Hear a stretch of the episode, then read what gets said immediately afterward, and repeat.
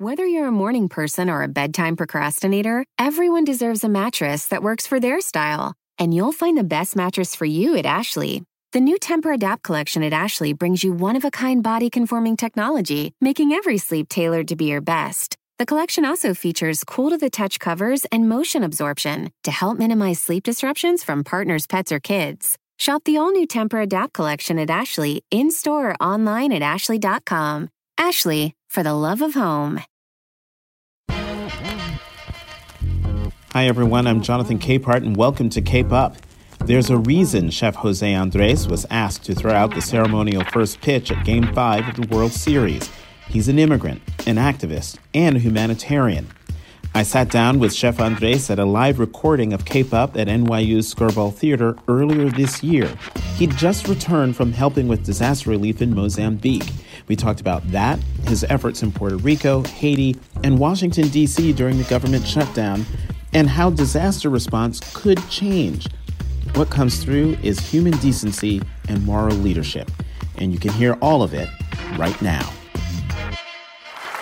You're getting a standing ovation. Do you see that? Yeah. I, I think are the ones that think I'm cooking tonight. They're going to be so disappointed. well, Chef Andres, thank you very much for being here. This is a, a live taping of my Washington Post podcast, Cape Up. And I'm surprised you're awake. You just got back from Mozambique.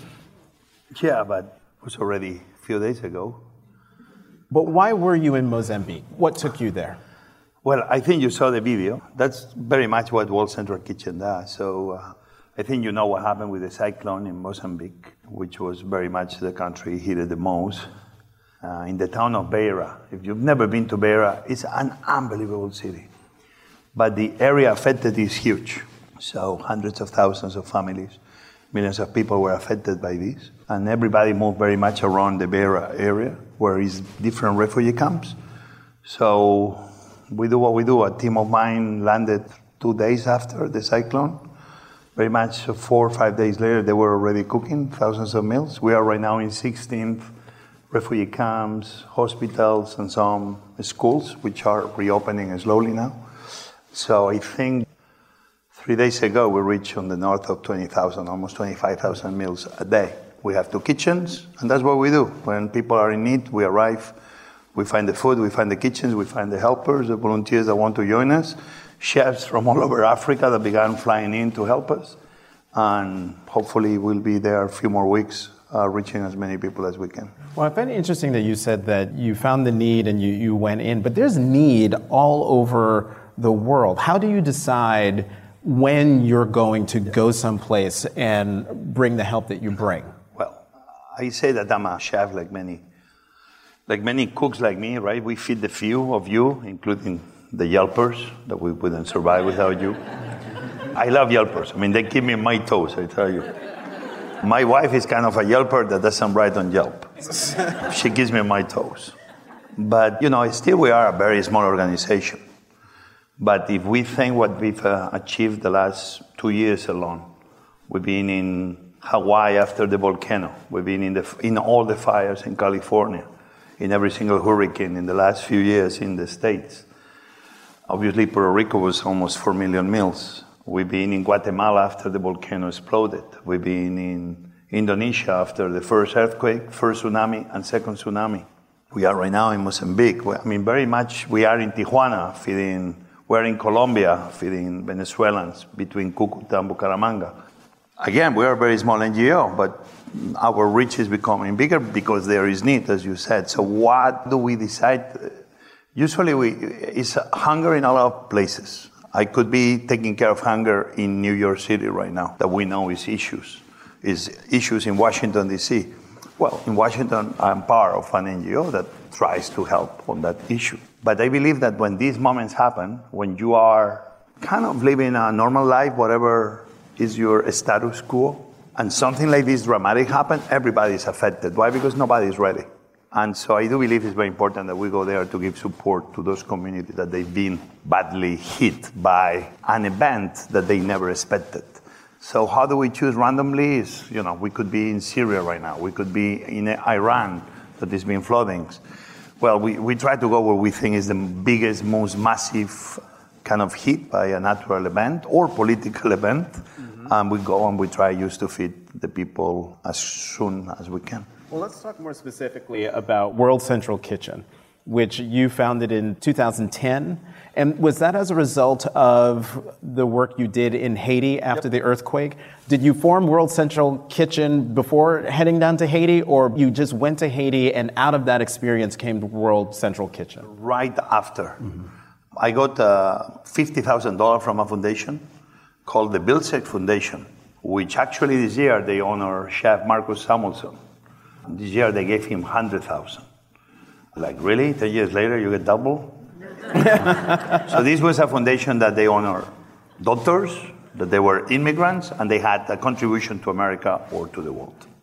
And every few years, they honor people from other parts of arts and science and culture and arts. And so I guess they gave me this award, which was personal award. I asked them, what do I do with it? You can buy a Rolls Royce. I'm like, shit, I don't like Rolls Royce.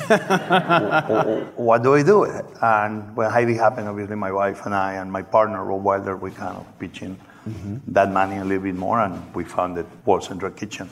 But my idea really came from probably all of you, right? That we are always influenced by somebody or some event in life.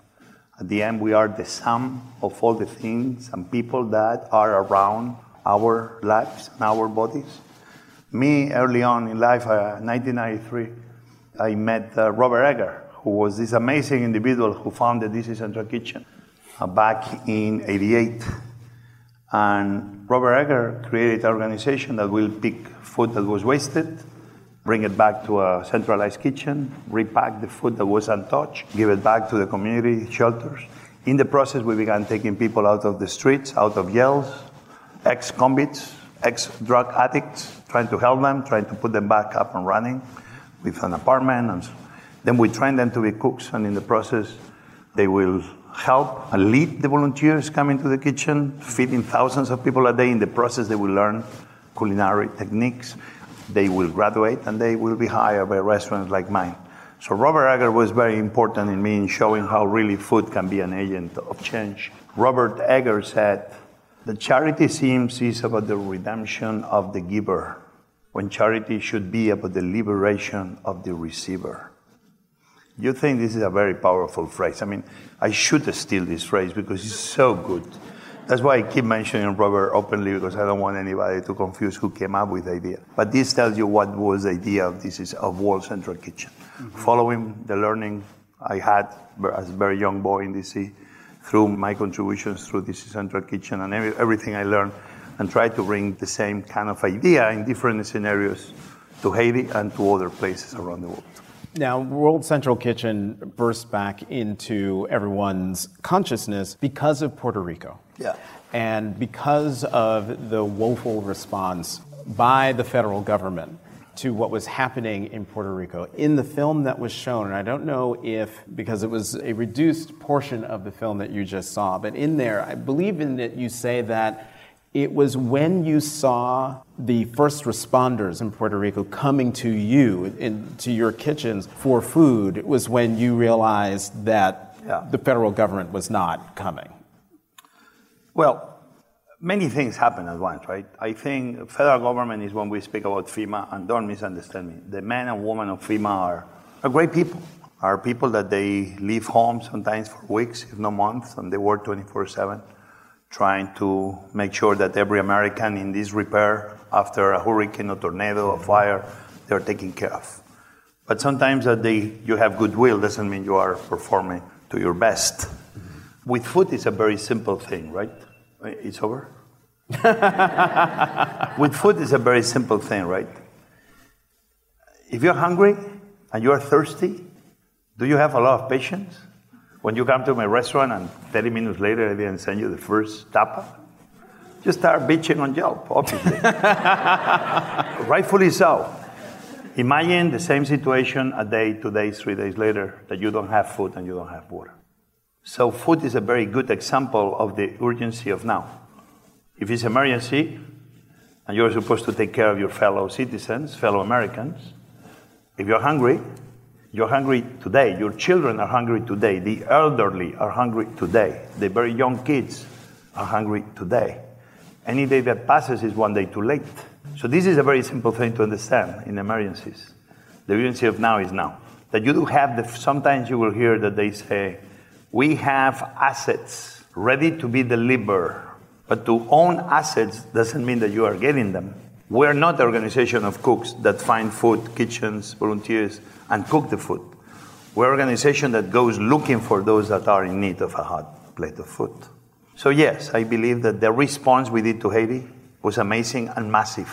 We sent uh, the military, we sent USAID, we sent the best of the best. If you buy the book, the book We Fed an Island, the true story of rebuilding Puerto Rico, one meal at a time, that book? Where 100% of the proceeds go towards Central Kitchen and other NGOs. There you will see we do a very good comparison by the response to Haiti in hours, days, and people, and ships, and helicopters, and food, and, and the response to Puerto Rico, American territory. And very much when Katrina happened, I wish it was in Katrina. Because I think it's a moment in my life I wish I could go back in life and be there, especially at the Superdome. But after Katrina, we read that Katrina response, it failed the people and will never happen again, especially the poor people, the minorities. Well, Maria was another Katrina. But this case was not a city and a very big part of a city. This was an entire island of 3.7 million Americans that very much were initially fairly forgotten. And the people were there, don't misunderstand me. It was a lot of people that the government was sent. But sometimes you feel they are all in a headquarters with computers and Excel spreadsheets.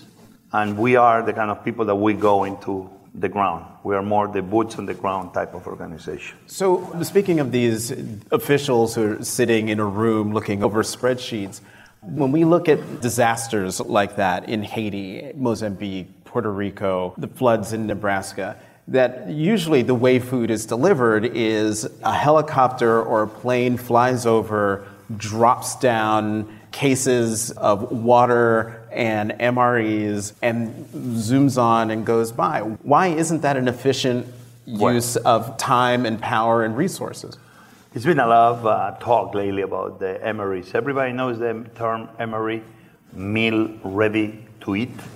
But if you go after you finish and you start Googling, put MRE, and you're going to see the hundreds of thousands of different meanings that our great men and women of the military came up with. and on I'm pretty. MREs were rations of food created for war zone to feed our men and women in moments that you will not have a cook like me feeding you every day. And on that ground, they are very well created.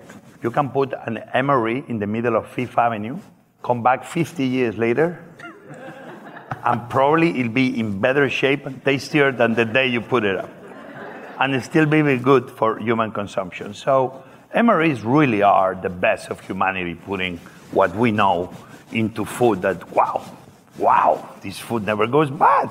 Like, like brilliant. You know, you can put it on the oven, you can put it on the mixer, right? you can do whatever you want. You can make a shake with it, whatever you want. You can be as creative. But MREs is one moment that nobody likes them. It's one moment that even very poor people in Haiti, in parts of Africa, people that you say, but they're hungry, they never eat, yeah, but they're humans. They have their own morals and decency. They know what they want, even as poor as they are. And MREs is not something like people really like. In Haiti, you could see use the boys, they were selling them, they were playing golf with it, they will play soccer with the balls, I mean, they will do whatever. But they will not eat them at the one moment. But the truth is that also MREs are very expensive. So if you are, let's say, in Puerto Rico, the number we were talking about hungry people during a few weeks was on the north of a million and a half.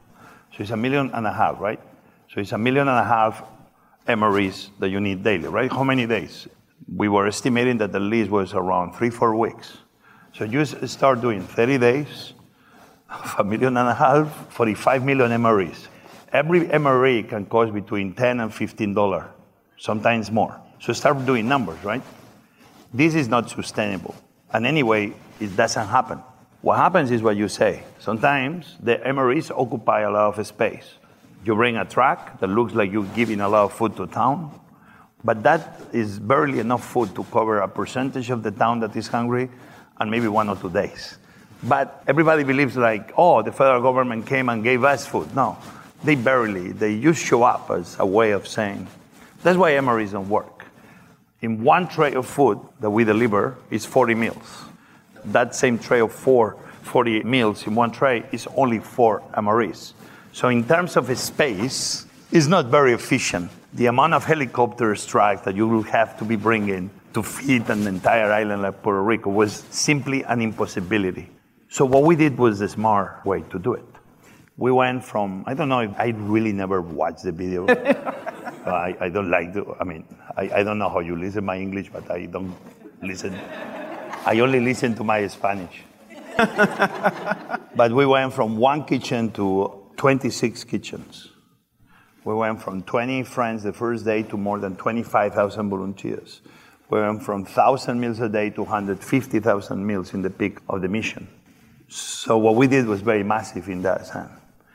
If we had to do it with MREs, the, the amount of ships and, and boats and trucks and helicopters and planes will be massive. MREs don't work because people don't like them, because elderly cannot eat them, becomes almost a unhealthy way of feeding older people. It's super expensive for any country, including the richest country in the history of mankind. And at the end, they don't really solve the problem because when you drop, as you said, an MRE in a town, you don't know what the problem is. You have to talk to the locals. You have to talk to the leaders, the mayor, whoever is in charge in that community. You need to understand what the real needs is. That's why this dropping and leaving, it doesn't work. That's why our system is so efficient. We show up and we become part of the community, and the community is the one guiding us on what the real needs are. That gets to the question I was going to ask because as you walked us through what happened in Puerto Rico, just showing up one kitchen that expanded, how do you expand like that from kitchens to the amount of food to the amount of people you are able to reach in a disaster zone, in a disaster area? Where does the food come from? Where does all of that come from? yeah. Okay, many things happen, right? you have to be careful with dreaming in the open because people can believe you, right? Like, it's one moment I needed a helicopter to drop food, and I had my team, my closer team, are like, okay, we cannot reach them. Uh, Jose, we cannot reach them anywhere. The roads are closed. The only way is for a helicopter. I'm like, okay, go and find me a helicopter. All right, an hour later, we were owning a helicopter. But everybody credits me for I did nothing. I only say, "Get me a helicopter." It happened. this only tells you how resourceful people are, especially women. We had a lot of women working with us, and you don't tell them anything like that because they make it happen. And I'm like, really? The food. The first thing I did was precisely make the three, four phone calls to know with the biggest food purveyors of the island, distributors of the island, what was the situation. Private sector and all told me, Jose, we are okay. We be, may be missing this or this or that or that, but we are okay. We are used to these hurricanes. We have uh, generators. We have, we may have issues with this, but our facilities were okay. We're gonna be okay. You're gonna need to adapt, but we're gonna be okay. Next thing, I show up, and what do you do in America? You give your credit cards. You handed over your credit card. Yeah, and you fill up line of credit. And that's how we began very much at the beginning. Are you still paying off that helicopter? No. Okay. You know Go who helped us with a helicopter? Goya. Do you ever buy Goya products? Yeah, you can clap at them because Goya did an amazing job and they, I don't think they got the credit they deserve. They were badly hit, but the family owned a helicopter. They never made a big deal and they will using it every day. Day and night used to do food drops across the island. So it was people like that that you see without centralized headquarter, government-led operations, things were happening. And I like that. I don't think we should be depending on the government to take care of everything, especially when sometimes the problem is so big that sometimes that centralization of power doesn't work. Why? Because when you come from the outside, the outsiders are telling the locals how you should run your life. And the locals know best how life should be run. In emergencies, locals know best how to take care of their own. We need to achieve a better moment where those organizations coming to help people in America or around the world. Listen to the locals more and bring them into the solution. Well, this is part of the central message of your book because you write, one, that you want the government to get rid of this top down authoritarian sort of way of dealing with crises. And you write, when it came to Puerto Rico, what we did was embrace complexity every single second, not planning, not meeting, just improvising. The old school wants you to plan, but we needed to feed the people. It was one moment that what I look is for kitchens, right? And we had this very big, the first day we landed from the airport, was this big arena called El Choli, El Coliseo. Puerto Ricans love El Choli. And it's, you know, a stadium, uh, it's kind of concert hall, a basketball hall, whatever. And there they were using it to bring water resources. Whatever was being donated was the gathering place. They were sending everything there. And we found out that they had a huge kitchen, huge kitchen a kitchen to feed entire arena. And I wanted that kitchen. And I'm like, can you give me that kitchen? No, we're using this kitchen. Why? Because it's 80 people in here working, and we're using the kitchen to feed them. I'm like, really? So anyway, I gave up because you know I didn't know who to call in that moment. So we began cooking in this smaller kitchen. Jose Enrique, one of the best restaurants, one of the nicest guys, one of the best chefs in the island, who was the guy that very much gave us the first initial help with not only his kitchen, but his teams, his family members, his contacts, the initial food, etc., etc., etc. As our operation began growing, every day it looked to me like it was an entire month of my life. The days were never ending. But by the end of almost a week, we almost reached 15,000 meals a day very quickly. We went from Monday through Saturday, 15,000 meals. But we were in the middle of the town. We needed to expand because we kept receiving phone calls. The orders keep forever growing. We couldn't say no to anybody. So by Saturday that we were doing 15,000 means that by Monday we had to be doing 30 or 40,000 because people were finding out and they were calling us. That Friday is when I know we have to move. Is when I pick up the phones again. People were seeing what we were doing. I'm like, I need to move to that kitchen. At the end, thanks to the First Lady of Puerto Rico, we were able to move into that kitchen, which was only feeding 100 at the moment. In that kitchen, in less than two weeks, we reached 75,000 meals a day. For you to understand how big that kitchen was. We were cooking inside, we were cooking paellas outside, became half of our entire operation was coming out from this gigantic arena. That's why I say that I wish during Katrina in the Superdome I was there. Because think for a second, okay, when you go to watch an NBA game or a concert in an arena, you will say, What's the Madison Square Garden? Wow, where the New York Knicks play. Like, no. Madison Square Garden is a gigantic restaurant that happens entertains with NBA. so in emergencies, we need to start establishing the protocols on how what properties and buildings could be used to take care of Americans in a moment of emergency. And for me now, every time we go somewhere, we, for example, in Florence or when we move into North Carolina or even the last one in Florida, I don't know if you saw the photos of Mexico Beach and the photo of Panama Beach. There we had a very hard time finding kitchens because really, really, Mexico Beach was wiped out.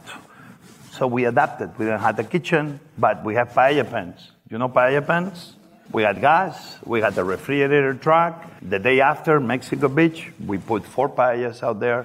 We began doing thousands of meals every single day right on Mexico Beach. So what we do very much is if we find the kitchens, we use them. If we don't find them, we adapt. But adaptation is probably the best tool that World Central Kitchen. We don't plan, as you said, we don't mean, because if we plan too much, chances are that things are going to be completely wrong. And once you plan and you have a plan and everybody agrees on the plan, if the plan goes out of line, people freeze. If you don't plan and you tell everybody, Jose, what are we going to do? I don't know. We're going to adapt. Everybody, okay, I understand. if you tell them, we're going to open the kitchen on that building and then that building is destroyed, everybody freezes adapting always in these scenarios is going to be more important than planning. Let me bring you back to the mainland. And you came to Washington you, in the 1990s, early 90s, right? And when you got there, you started basically within months started volunteering with DC Central Kitchen.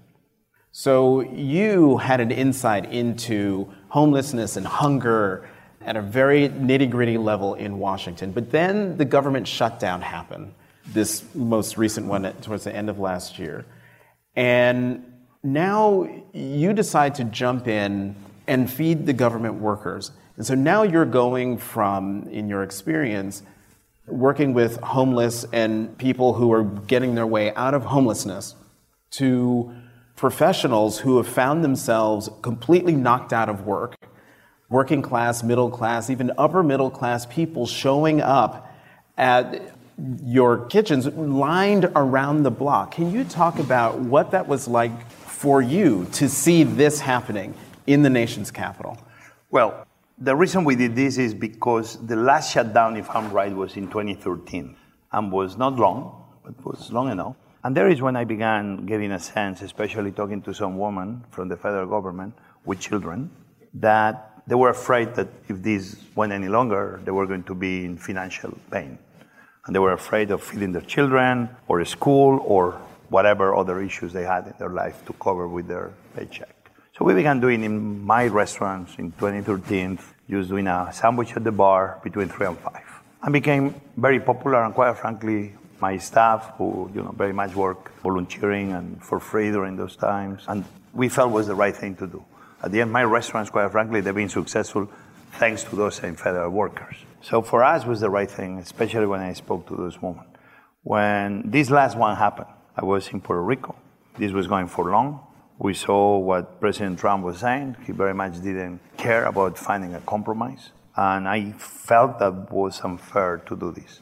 My restaurants jumped in from the beginning again. We began feeding thousands of people. But as I saw this was going longer, and really people were about to miss the first paycheck, is when we decided to activate my NGO, World Central Kitchen. Why? Because we sensed that was about to be a hunger issue in United States. So we had not only my restaurants, but many of my friends around Washington, D.C., they decided to join Sweetgreen and pizza, many restaurants. We were many restaurants around D.C. And all of a sudden, we began getting phone calls from other towns. Before we, knew, we were close to 23 states, 537 restaurants that were donating one meal a day to the federal employees in their towns. We were very much covering the spectrum of the big areas where federal employees were. And at the end was the right thing to do. That line got around the restaurant that we opened on the Navy Memorial, right on mm-hmm. in, in Pennsylvania, Pennsylvania Avenue, Avenue, between equal distance from Congress and the White House. We were feeding close to 12, 13, 14,000 federal workers a day. We opened a market next door, a market where people could get diapers and people could negotiate with Pepco you know, the power company, uh, the power company of Washington. I used to move the debt later on, whatever, negotiating it. Uh, at the end, became a very good, beautiful, social, all people coming together to help each other event. And we got congressmen and senators coming and volunteering and talking to the people. And people were hard on them, but they were a good game. We got people like many Democrats, obviously, but really we were trying to make this bipartisan. We got Congressman Hurd from Texas. Mm-hmm. We got Ivanka Trump came to volunteer and visit the people. Wait, um, I'm sorry, I've got to. Yeah, Ivanka Trump really came. Yep. And volunteered. And was there and was quite a, frankly very good game, and talked to the people and talked to the. This didn't go around, but that happened, and I'm very happy that happened, because at the end, hunger should not be. Hunger is beyond politics. Americans going hungry should not be about Democrats or Republicans. Even on this case, I put much of the blame on President Trump's unwillingness to arrive to a commitment. But hunger, everybody that I speak anywhere in the country, it's like you may be a Republican or you may be a Democrat, but you will all agree that no American child, no American mother should go to bed hungry because our politicians are not able to come to a good ground to achieve kind of consensus. And so, Chef Andres, it's things like what you just said sort of explain why you were nominated for a 2019 Nobel Peace Prize. Yeah, well, I don't um, know. I don't know that. They, they... Yeah, no, I've got it right here, yeah. Congressman. Congressman John Delaney of Maryland. Yeah, and yeah, among the things he wrote, because of Mr. Andres' work, millions of people have been fed. This is the most basic human need, and Mr. Andres has proven to be world class in this essential humanitarian field. With an incredible spirit and an innovative mind, Mr. Andres is solving one of the world's ancient problems and supplying world leaders with a new roadmap to provide more effective disaster relief in the future. Now, I, I'm reading this, and you're like, yeah, yeah, yeah, whatever, whatever. But do you not understand why someone like that, why a member of Congress would nominate you for a Peace Prize? Do you not see the work that you're Yeah. doing as being deserving of such a recognition? I mean, it's good in terms of my profession. We are a very big part of humanity. It's many people that feed humanity. Cooks like me all around. Cooks like me that they don't get any recognition. So I think it's good for, as a profession, maybe to to get this recognition. Even it will not go any further than that, but it's good. Use the the dream that maybe a cook can be nominated for a Nobel Peace Prize can be Not very could good. Could be, you were. I mean, let's just be clear. It could be good for the profession, right? That anybody can have a contribution to humanity, and cooks too. And, and for that alone, I'm very happy. But then the problem is like when I go to the fields, when I go to Mozambique, not only with my teams, but I work with World Food Program. That sometimes they get a lot of heat for what they don't do right, but they should also be getting praise for what they do right. And I was with this guy called Arroyo. I forgot his first name, but he's one of the legends of World Food Program. And I, and he invited me. I went with him in one of the helicopters, and we went in one of the most remote areas there in Mozambique. One of the last drops of food they were doing. They were trying to cover every single area. This was the last area they were about to bring food, and that was very important. So we arrived there. Is hundreds, if not thousands, of people waiting, and they have all these strategically local World Food Program people trying to organize these crowds that they're hungry and we were there like probably six, seven hours, and I was helping them, like one more guy, bringing rice from one helicopter to another, moving, and distributing, singing with the people. And used to watch those men and women, that Arroyo alone, that he's been doing this for years, without barely any recognition. And then you go to Haiti, and you know that this person called Loune, who is the right hand of Paul Farmer from Partners in Health, PIH. And Loune runs this amazing, it's not really an orphanage, it's a home of these 120 children that they will never go anywhere else because different sickness they have. And Loune takes care of these children like she's the mother of all of them. She provides for them. She makes sure that she has enough bread and money and fish and education and books and health and nurses to take care of them. That Loune herself is like a Nobel Peace Prize winner and beyond. It's just, and like Loune, is so many other people around the world that very much are doing God's work, if you are a believer, and if not, Superman work or Superwoman work, and they don't get any recognition sometimes. For me, yes, I've been putting what I know at the service of others, but I'm very lucky because I have a big voice, so I scream more than anybody. So people listen to me because I scream. And then I like to organize. If you buy my book, the only time I cooked during the three months in Puerto Rico was that photo. well, I cook for the time, but it very much feels guilty because you're like, shit, one time I'm cooking and I'm in the cover. Like, you know, you feel guilty, you know, like, I'm a Christian, it's okay. You go to church, you ask for forgiveness, and everything is forgotten, but still I feel guilty. it's the good thing about being a Christian, I'm a Catholic. it's great being a Catholic. I mean, boom, no more sins. I'm perfect now. Yeah, right. So, the long answer to your question is it's a lot of good people out there, sometimes with very small gestures, you know. To me, when I see sometimes one young kid that is helping this older woman cross the street, this is a, almost nothing, but to me, this is a lot. It's like, wow. The world is full of those moments of nothingness that is what makes us who we are. It's a lot of good people doing things that we don't realize, but this is what makes the world the place it is.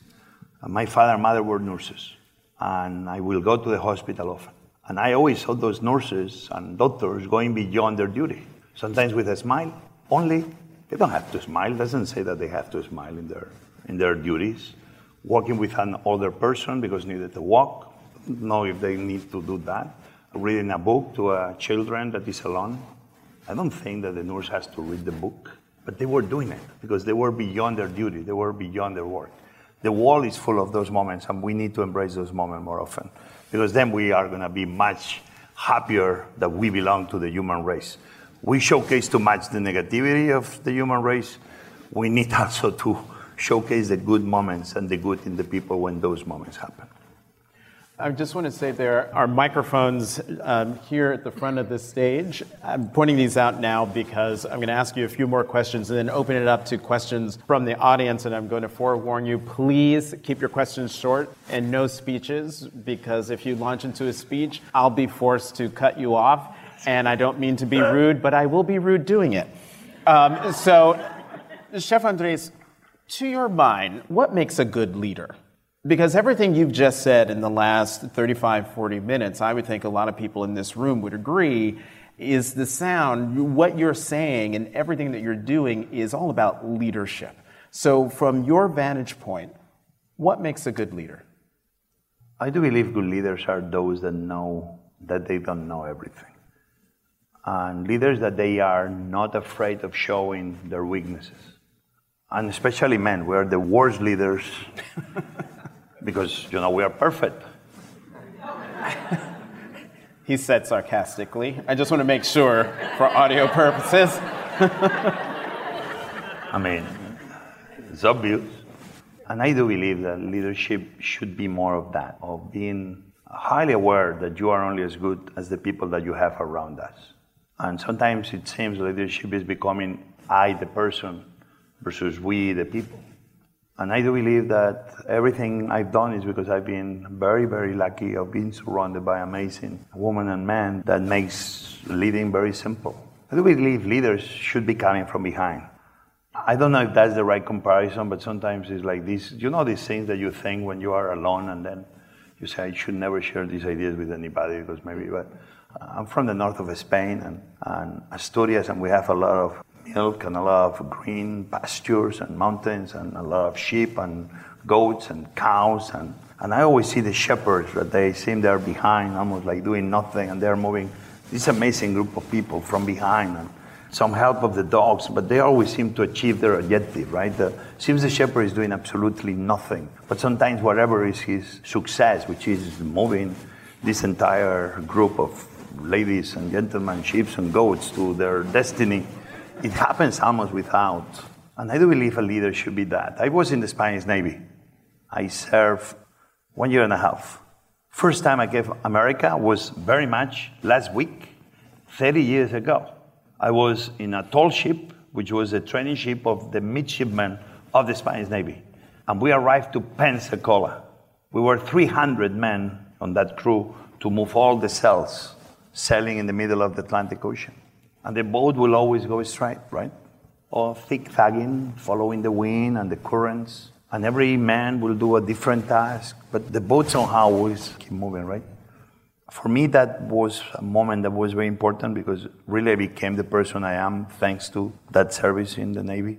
But just for me to see that sometimes the commander will be in charge of moving the ship without giving an order, to me was the most amazing thing. So for me, this is very important to understand that you are only as good as the people that surround you, and that to a degree you have to pass to everybody that they are in charge, that almost everybody is the leader. And if you are able to make everybody believe they are the leaders and that they alone can fix and make anything happen, then is when leading is a piece of cake. But that's the difficulty of it making everybody believe the same crazy ideas you have without almost guiding them. Like everybody takes their own ownership, understanding that you can only be as good as the value of the people that is surrounding you. Given all of the places you've been in the world and the suffering that you've seen and been a part of, just coming back from Mozambique, who do you turn to for support, for comfort, for well, guidance? My wife is here in the room somewhere, and probably you'll recognize her because she puts her hair down. you know, we've been together 25 plus years, and very much she's been this kind of leader, right? that in my house I am totally in charge with permission of my wife. I was going to say, he said sarcastically. and I've been very lucky of, through my life to have an amazing group of friends. All of them, they've given me more than anything I've given them. Sometimes I say that with sadness because, oof, it makes me feel a bit, you know, egocentric in that sense, no? Like they're helping me and I'm not giving enough to them. But I've been supported by friends always that they gave me these words of wisdom, their time. Their, they will come to me when they felt I needed guidance, when I called them for, hey, I'm lost, can you help? And it's why I keep repeating the same thing that we are only, our lives is the sum of all the people that we had around us, even people that we never met, but that we read something from or a phrase. So those are kind of the moments that create who we become.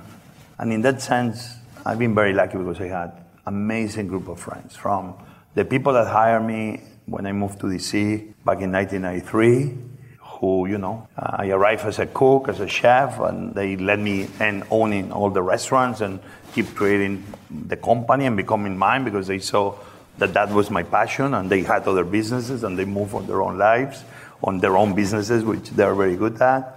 They were super generous with that. I've been very lucky in that sense.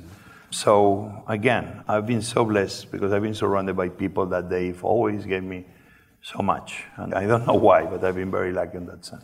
So it's interesting that you come to the United States. Your first town, city that you land in in the United States is Pensacola, Florida. And then when you move to the United States in 93, you don't I, I moved a little bit before. And in case it's any immigration officer, I came legal with a E2 visa. All right, you people? All right, so, but you went to Washington instead of coming here. And I bring that up because you have just opened your very first restaurant in New York City. Yeah. At Hudson Yards. Yeah. What took so long?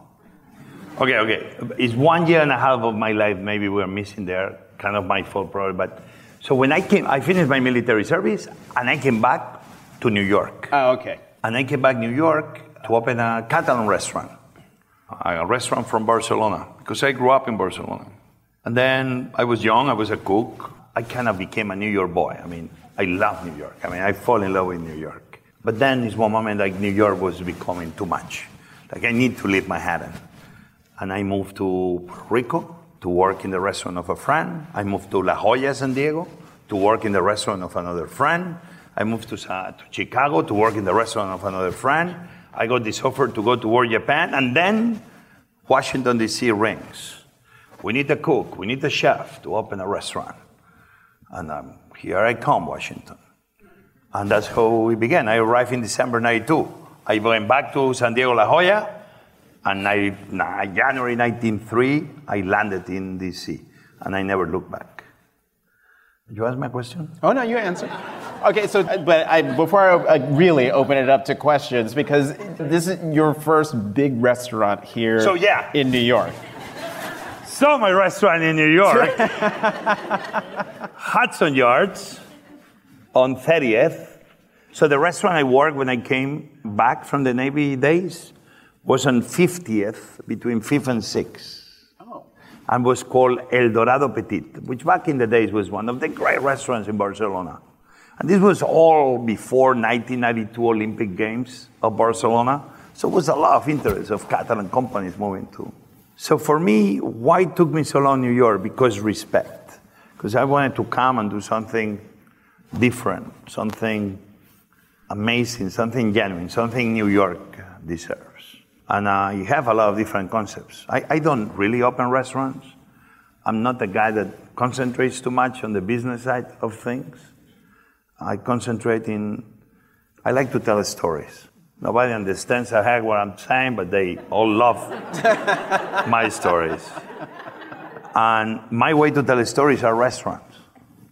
And obviously, Spain is very easy for me because it's the story of my life. But I wanted to open this kind of place to celebrate Spain. Spain had a bigger presence in New York and in Manhattan, especially, that even New York is aware. Spain had a bigger presence in America that even America is aware. Why? Because it was something called the US, the Spanish American War that Spain lost badly. Now we are friends, as you know. Now I have dual citizenship, so I speak on behalf of both. But in that moment, very much, I guess, the history of Spain in America was wiped out. That is fine. But then, now that I've been here so long, I'm like, shit, why is wiped out? Spain had a huge contribution to obviously America. I mean, I wish Lin-Manuel Miranda and Hamilton put some Spanish guys that were helping George Washington, not only, not only the French guy. I mean, really? I told Lin, believe me, like, hey, where is the Spanish boy, man? where is Galvez? I mean, really? And Pensacola, that's why it's so important, because that battle was very important with General the Governor Galvez. That without that, the English were kind of concentrated in Pensacola, and George Washington was let alone. That's why he survived so long. So Spain had a lot to do. and I, you can read the history books, and you'll see it's all there. So for me to come back to New York, and in New York, it's been a lot of Spanish people, especially of the last century and a half, that somehow they've been perfect. It's a lot of Spanish restaurants in the last hundred years that they are here and there and then disappear. But really, I wanted to come back and say, let me open a little thing like it's going to be the heart of Spain in Manhattan, in New York, in the States. So we open again this place, and I hope you'll come. It's not really a restaurant, not really a food court. It's just a place to come and have fun, the Spanish way. And I know that's something New Yorkers know how to do very well. and with that, let's open it up to questions from the audience. Again, please keep your questions short and no speeches. And here comes a question here and here. Whoever gets to the mic first, Jorge. Good evening, Jonathan. Hi, Jorge. Um, hi. Uh, Jose Andres, um, thanks so much for your work in Puerto Rico and around the world. Um, my name is Jorge Fontanes. I'm an NYU professor, and I think students would like to know what do you say to business leaders who understand or those who don't the urgency of climate change and injustice that arises in the face of humanitarian crisis that you've observed yourself as a result of natural disasters? Great question. That's a great question. Thank you for the question.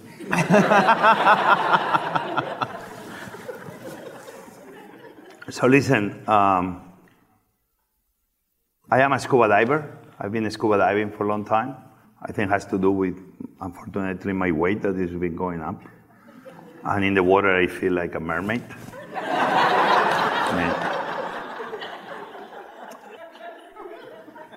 and just as a scuba diver, I've seen what's happening underwater. And I've seen corals getting bleached and disappearing, and temperatures. If I check only, I'm not expert. I left school when I was 14. I only keep my computer and I check temperatures of 10 years ago and temperatures of 10 years later on the same waters I'm scuba diving, and wow, it's just change of degrees, right? Then you go to Galapagos and, and, and, you see what's happening there, and then you begin going places that used to be a lot of ice and now it's not. And so with that is something happening. I don't know what it is. I don't know if humans were doing it. Let's say we're not doing it. But that's a matter something is happening, right? And I rather prefer err on the side of caution and say, well, maybe it's not us, but maybe it's us, right? For the people that said it has nothing to do with humans, like, okay, I give you that, but the numbers are changing rapidly, so maybe it's not us. I grant you that. But things are, something happening let's do whatever we can to make it happen. So leaders are going to have to do whatever they can to make sure that every single business, especially the super big ones that have the biggest effect, are conscious about it. But then this goes to every one of us, right? It's like when sometimes I'm in a conference with chefs and the conference is about local and seasonal, and somebody's bitching about me because I bring things from Spain, and we are in California, and the conference is about local and seasonal. Are you with me? And the same chef is bitching about me, local and seasonal. His jeans came from Cambodia, and he's drinking 1995 champagne in California. So we need to be all pragmatic. And the companies and the CEOs of the big companies, they have to lead the way in the big way they are because they are massive in what they reach and, how they can influence. But then every one of us has a duty really to think how we live and how our, our little actions can have effects in everything is happening. So the issue is big, the issue is real, and I think nothing we do is going to be enough. But I do believe that who doesn't jump today, I mean, if we don't all jump on this kind of mission of bringing down emissions, and we are very, very much. Right now, I'm part of the problem probably because I open a restaurant that I'm cooking with fossil fuels. I'm cooking with wood, okay? And I've been going the last year or two like I'm doing the right thing here. Because I want to be a cook and I want to cook in the traditional way. But I'm cooking in the traditional way, damaging the planet I want to live on. It's not me, my daughters. So you see, we all are going to have to be asking questions, and we're going to have to be very truthful with the answers. What cannot be is, I didn't do it. They did it. No, everybody's going to have to take their fair share of responsibility on that end. Question here. I only answered one of the questions, but that's okay. José Andrés, uh, mi, nombre es, my, mi nombre es Iris Navarro Millán. Uh, I am from Puerto Rico, and I just want to start with a thank you.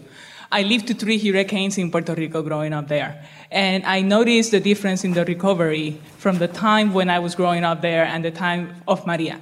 Maria was extraordinary challenging. 100% of my direct family lives there and went through Maria. So my question for you, since you mentioned earlier that you learn by improvising. You know, there is no good planning and you need to improvise because the community is the one leading to the solutions. How do you think the work that and the experiences and the learning that you got from your work in the communities in Puerto Rico could help develop a new plan to prevent further catastrophic things mm. and better response okay. and the island to be better prepared as we were back in the 80s and 90s when I went to three hurricanes and this never happened. Thank you for that. That's a great question. Very quickly, Maria, if you follow the path of Maria and the speed of Maria, was almost like, you know, this is going to stay here, right? It's almost like if the United States government had a machine to control hurricanes and somebody at the White House was with a joystick guiding that hurricane and say, okay, who, what can I damage right now? Oh, Puerto Rico, because it went through the middle and as slow as slow a hurricane can be. So I hope that machine doesn't exist. That's a joke. so what I want to say again was very destructive. World Central Kitchen now, after we move into reconstruction mode, we use, in the last year alone, we gave grants to 40 farms, one acre to five acres. They stay open. You can go to our webpage, worldcentralkitchen.org, plow.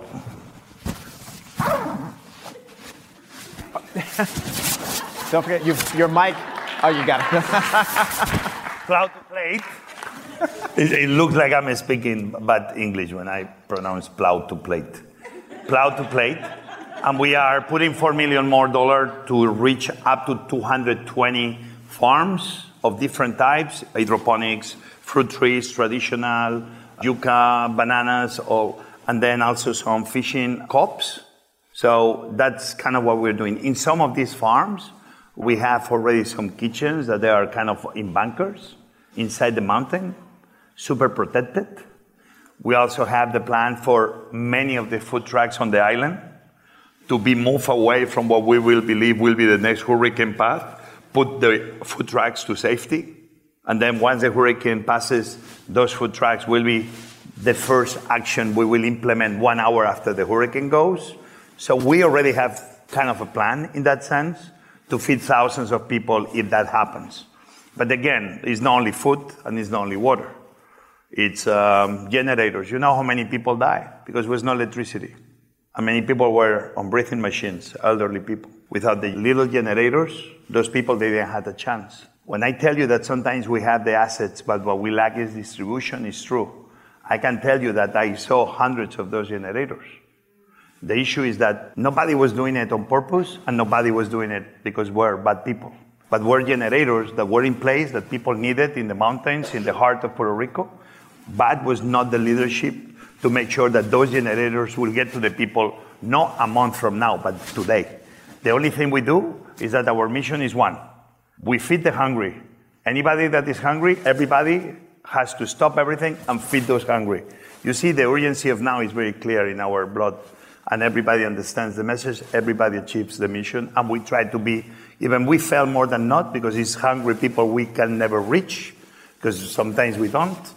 Still, we try to do as much as we can because the mission is simple. We need to make sure that the message of the organizations are simple so everybody can join and feel successful. Question here. Thank you, Chef Andres, and thank you, Mr. Capehart, for a very a, a wonderful discussion. I work with a organization called Fonkoze, which is in Haiti and works in rural Haiti with the women of rural Haiti. And your work in Haiti has been really extraordinary. At the very least, just even bringing to the world sort of a sense of the beauty of that place. So, really, really grateful for you for that. The plow to plate project that you're doing, that's a really thoughtful kind of approach to the agricultural economy, which is kind of a little bit different than some of the sort of feeding people in disasters. And I'm kind of wondering would you ever consider doing it in other countries, especially yeah. given our antagonism towards immigrants and the cutting off of aid, which is going to really have a terrible impact on many of those places? So I'd be really interested in asking. I think it's a great. So, in Haiti, for you to understand, I wish we did more than what we're doing. I repeat, not too long ago, we were an NGO of two people, and I give them a lot of work. Poor guys. I mean, you don't want to be in an NGO when I'm part of it. I'm a headache. There's my wife. My wife is so happy that she lives in Washington, and I'm opening the restaurant in New York. It's like vacation. but in Haiti, we did change 120 schools from charcoal to gas. Six years later, the 120 schools are still on gas. We did a project in Fomberet, in Palmis-Tampé, where we did the only dining room in the middle of nowhere, where is 220 children that we feed every day. We achieved that they go to school every day because they know they get the plate of food. We plan a farm next to it, which we were unsuccessful because it's been a lot of lack of rain, but we keep trying, and now we're bringing a water system that extracts humidity out of the air so we are bringing technology, and I believe it's the right thing to do because I don't want to lose. I don't want to feel we've been unsuccessful, and I want to start testing new ways. So Haiti for us has been great in that sense. We have a school for young girls. We graduate 80 women every year. We open a bakery in this orphanage I told you. We open a fish restaurant in this same orphanage. Both businesses train people, employ people, and make little bit of money that keeps the orphanage up and running. So this is uh, some things we've been doing. We're in Jacmel with a little fishing co We provide them ice and refrigeration so the fish maintains its value and they can sell it to the restaurants a higher price. So, so yes, the idea for us now is if we go to a place, can we stay behind then when the emergency pass and be part of the community? So yes, in Haiti it's been obvious. In Guatemala now we are very active. We are growing our presence there. Uh, obviously, in Puerto Rico, our presence is usually, if anything, growing. So it's been few countries that if you go to our webpage, you'll see how we arrived there for the emergency, but then we kind of stay behind. In North Carolina, probably we're going to be, is a tribe there, a Native American Indian tribe called the Lumbee tribe. And we're going to try to partner with them on a culinary school to train the young men and women on the talents of cooking to feed their own community and maybe finding jobs in other parts of America, et cetera, et cetera. So that's what we try to do. We have 4 I'll be questions. quick. I'll be quick. Okay. You're up. I'm, I am an immigrant, and my English it takes longer.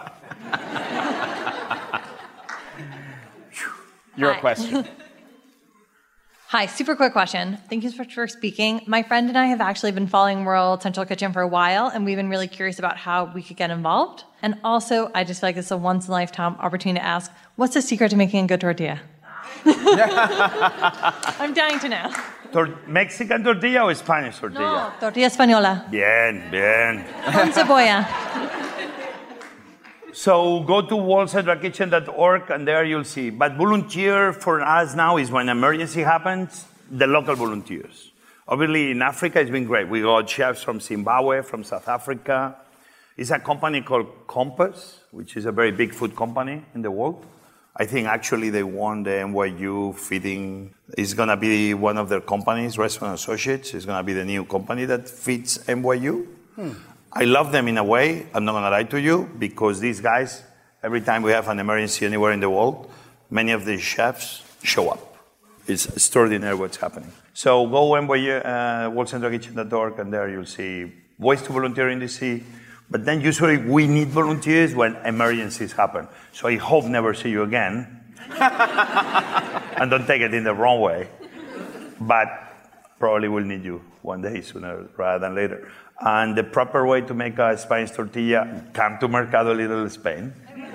it's not good, that tortilla. So it's crazy because I'm still kind of suffering from, you know, my brain is about to explode. Because doing a restaurant is like coding. It's like you're a computer science and you're doing code. yeah? And me, I wanted to do individual places with only one item. And me, I was like, what the heck? I'm going to do a place only with tortilla. And me, I was like, and what happens if there are no lines? What happens if nobody stops online for a tortilla? What do I do? If the idea is brilliant, everybody, oh, the idea is brilliant. Everybody came up with it. If the idea was not brilliant, you know who they were going to finger point? Jose, are you crazy? What do you do tortilla española away from Spain? So far, it's working well. I go on. Uh, can I announce it? Go right ahead. I'm all for Thursday, breaking. Thursday. You want to learn how to make a tortilla? Watch He's giving you the thumbs up. Do it. Jimmy Fallon, and I think I'm doing something like that. Jimmy Fallon. Thank you for that. But Ji- Jimmy Fallon is going to learn how to make tortilla española. Jose Andres is telling you right now. on Thursday. Question here. Thank you, Chef.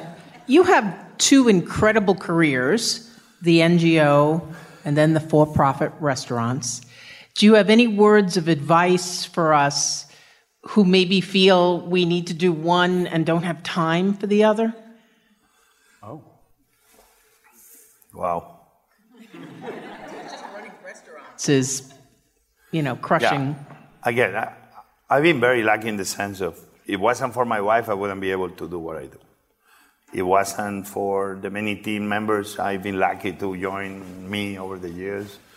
I wouldn't be, because sometimes, quite frankly, I go and I leave, and I don't know when I'm coming back. Obviously, you have to afford living, right? And I've been very lucky in that sense. Me and my wife, I don't think we're gonna, as well as we're doing, I don't think we're gonna die rich because I'm kind of a guy that spends the money before I get it in, in good things. But I do, I do. I cannot help it. I think that's the real riches, kind of. What the heck I do with a lot of money in the bank? No, really. Like, shit, I'm rich. I have money in the bank. So for what? For another car? For another house? I don't own a car. I use the subway sometimes. I use Uber sometimes. Or my daughters drive me. Which, and it's legal. That was a rather curious side comment. but go on. It's kind of child labor. I mean, really. I mean, like, Daddy, I'm watching TV. Drive me. It's technically uh, on the border. I Go mean, on- go on. It's true. I mean, they don't complain. I mean, my daughter studies at NYU, right? She's supposed to be here. Well, she's not. She's in Madrid. So opportunistic. The one time I'm speaking at NYU that she's away. Like, it's something going on. Obviously, something going on. We need to investigate. But on a serious note, we only live once. And we only live once. And I do believe that maybe it was my time in the Navy, I went to Ivory Coast. And I spent a week in Abidjan. And it's the first time I really saw that was people that were not living like I was living. I was middle class. My father worked, my mother worked. Good life, no. But you know, we had food, we had, I never felt I missed anything. But Ivory Coast probably was this place that this first time I was like, wow. I was amazed because all those people that seemed they had nothing, they had this huge smile on their face. People that probably were borderline on the hunger side. But they still somehow a smile with nothing, with no property that they own, in a very dirty, poor place they live, but still smiling. And this is something like really got into my brain for a long time. I think reading John Steinbeck, The Pearl, that is also before the Navy's first time I, at least me, is the first moment I saw that was people that were living here and other people living there, taking advantage of the people living here. And that is a moment that also got me in, right? Kino, no? Was the Indian, the Kino, right? Kino, Kino, the guy that found the pearl. Did you read the Steinbeck? The Pearl, P-E-R. Dad, the Pearl. what language you speak, people? That's NYU. You You should understand accents. all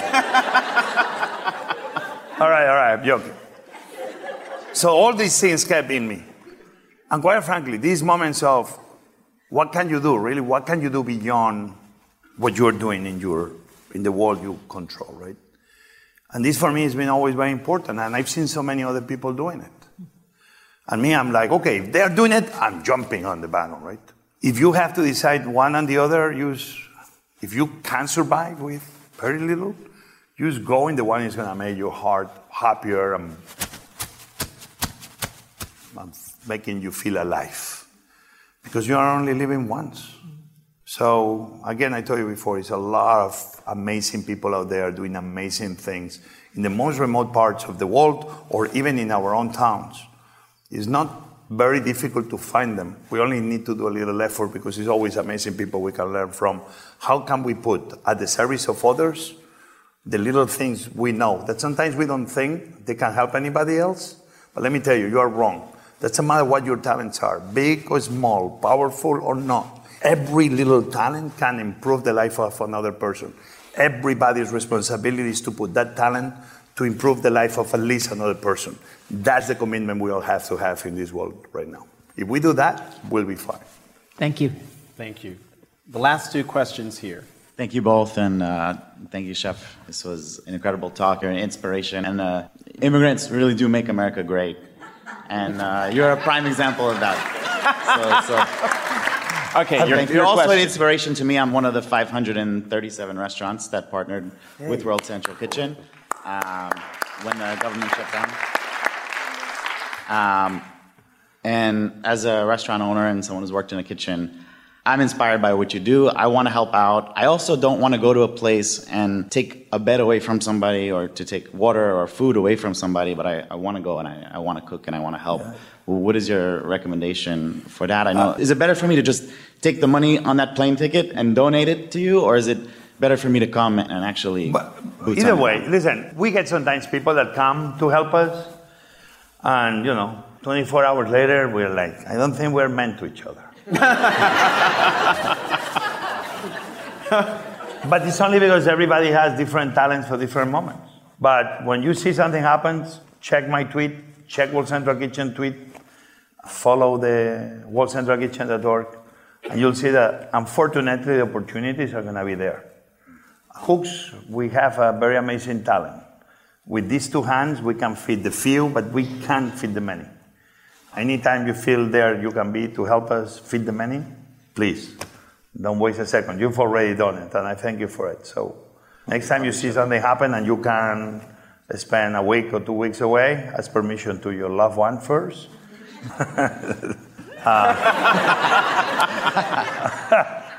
um, but uh, that's the beauty of World Central Kitchen. We are a big family in the world.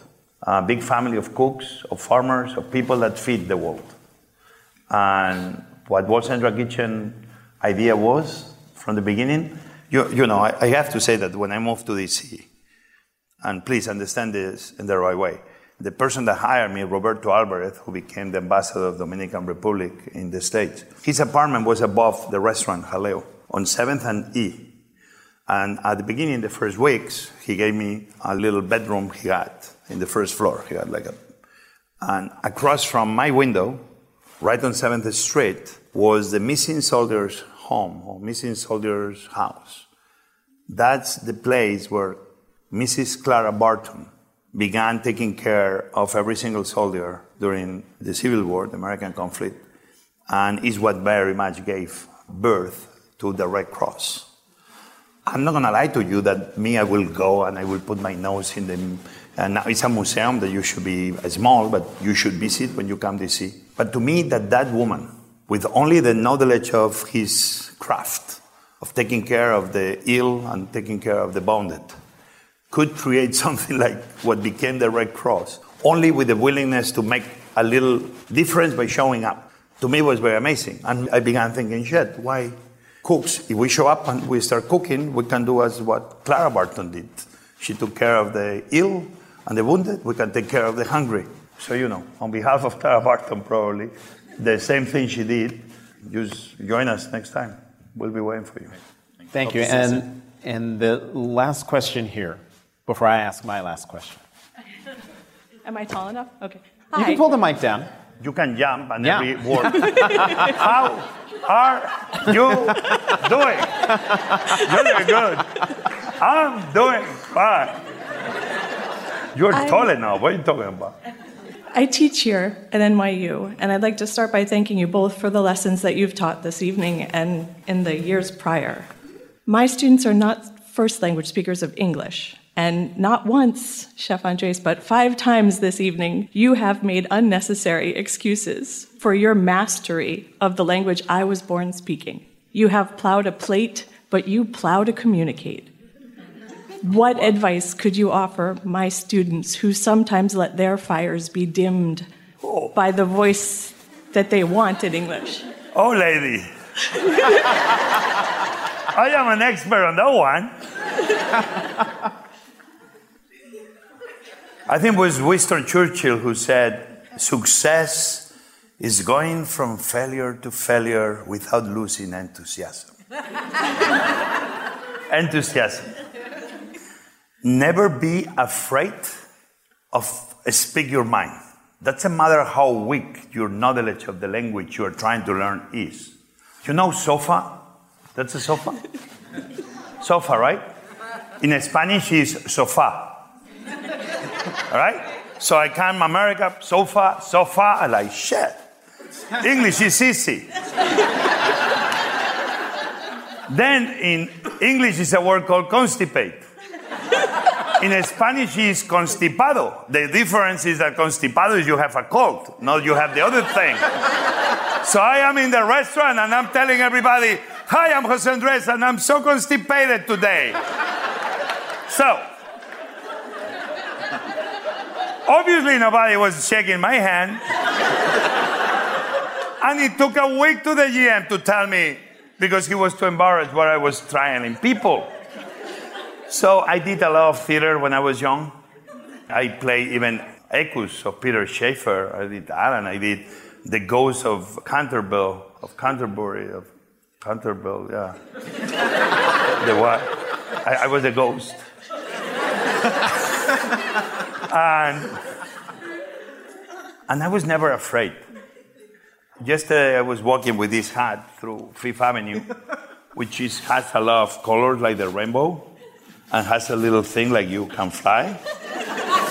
and I bought it. And I bought it because a lot of people were kind of recognizing me, I think. And then I put it and nobody recognized me. Until I heard two people saying, no, he cannot be Jose Andres. He will not dare to wear that hat.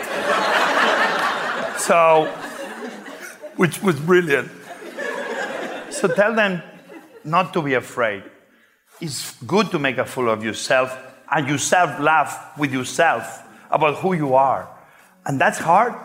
But then if you have groups of friends that they laugh with you and they take you for who you are, then even a guy like me can go and talk in front of an audience with very, very bad English. But it's very important, not only for non English speakers, but for anything in life. Never be afraid of who you are. Never be afraid that you are only halfway of the person you dream you want to be. Halfway is good enough. Because sometimes halfway is all we need to be. And if we understand that simple idea, your students will do just fine.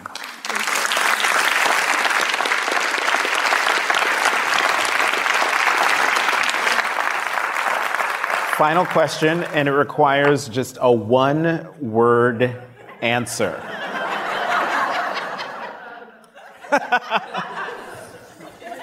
In one word, given Mozambique, Haiti, Puerto Rico, Washington, D.C., North Carolina, Nebraska, all the places you've been around the world feeding people, in one word, what does a hot meal mean to the people who get them? Hope. Chef Jose Andres, thank you very much for being on the podcast.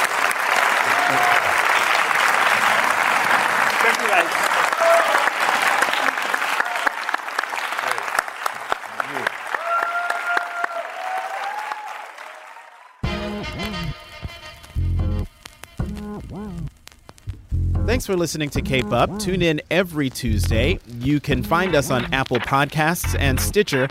And how about doing me a huge favor? Subscribe, rate, and review us. I'm Jonathan Capehart of the Washington Post. You can find me on Twitter at CapehartJ.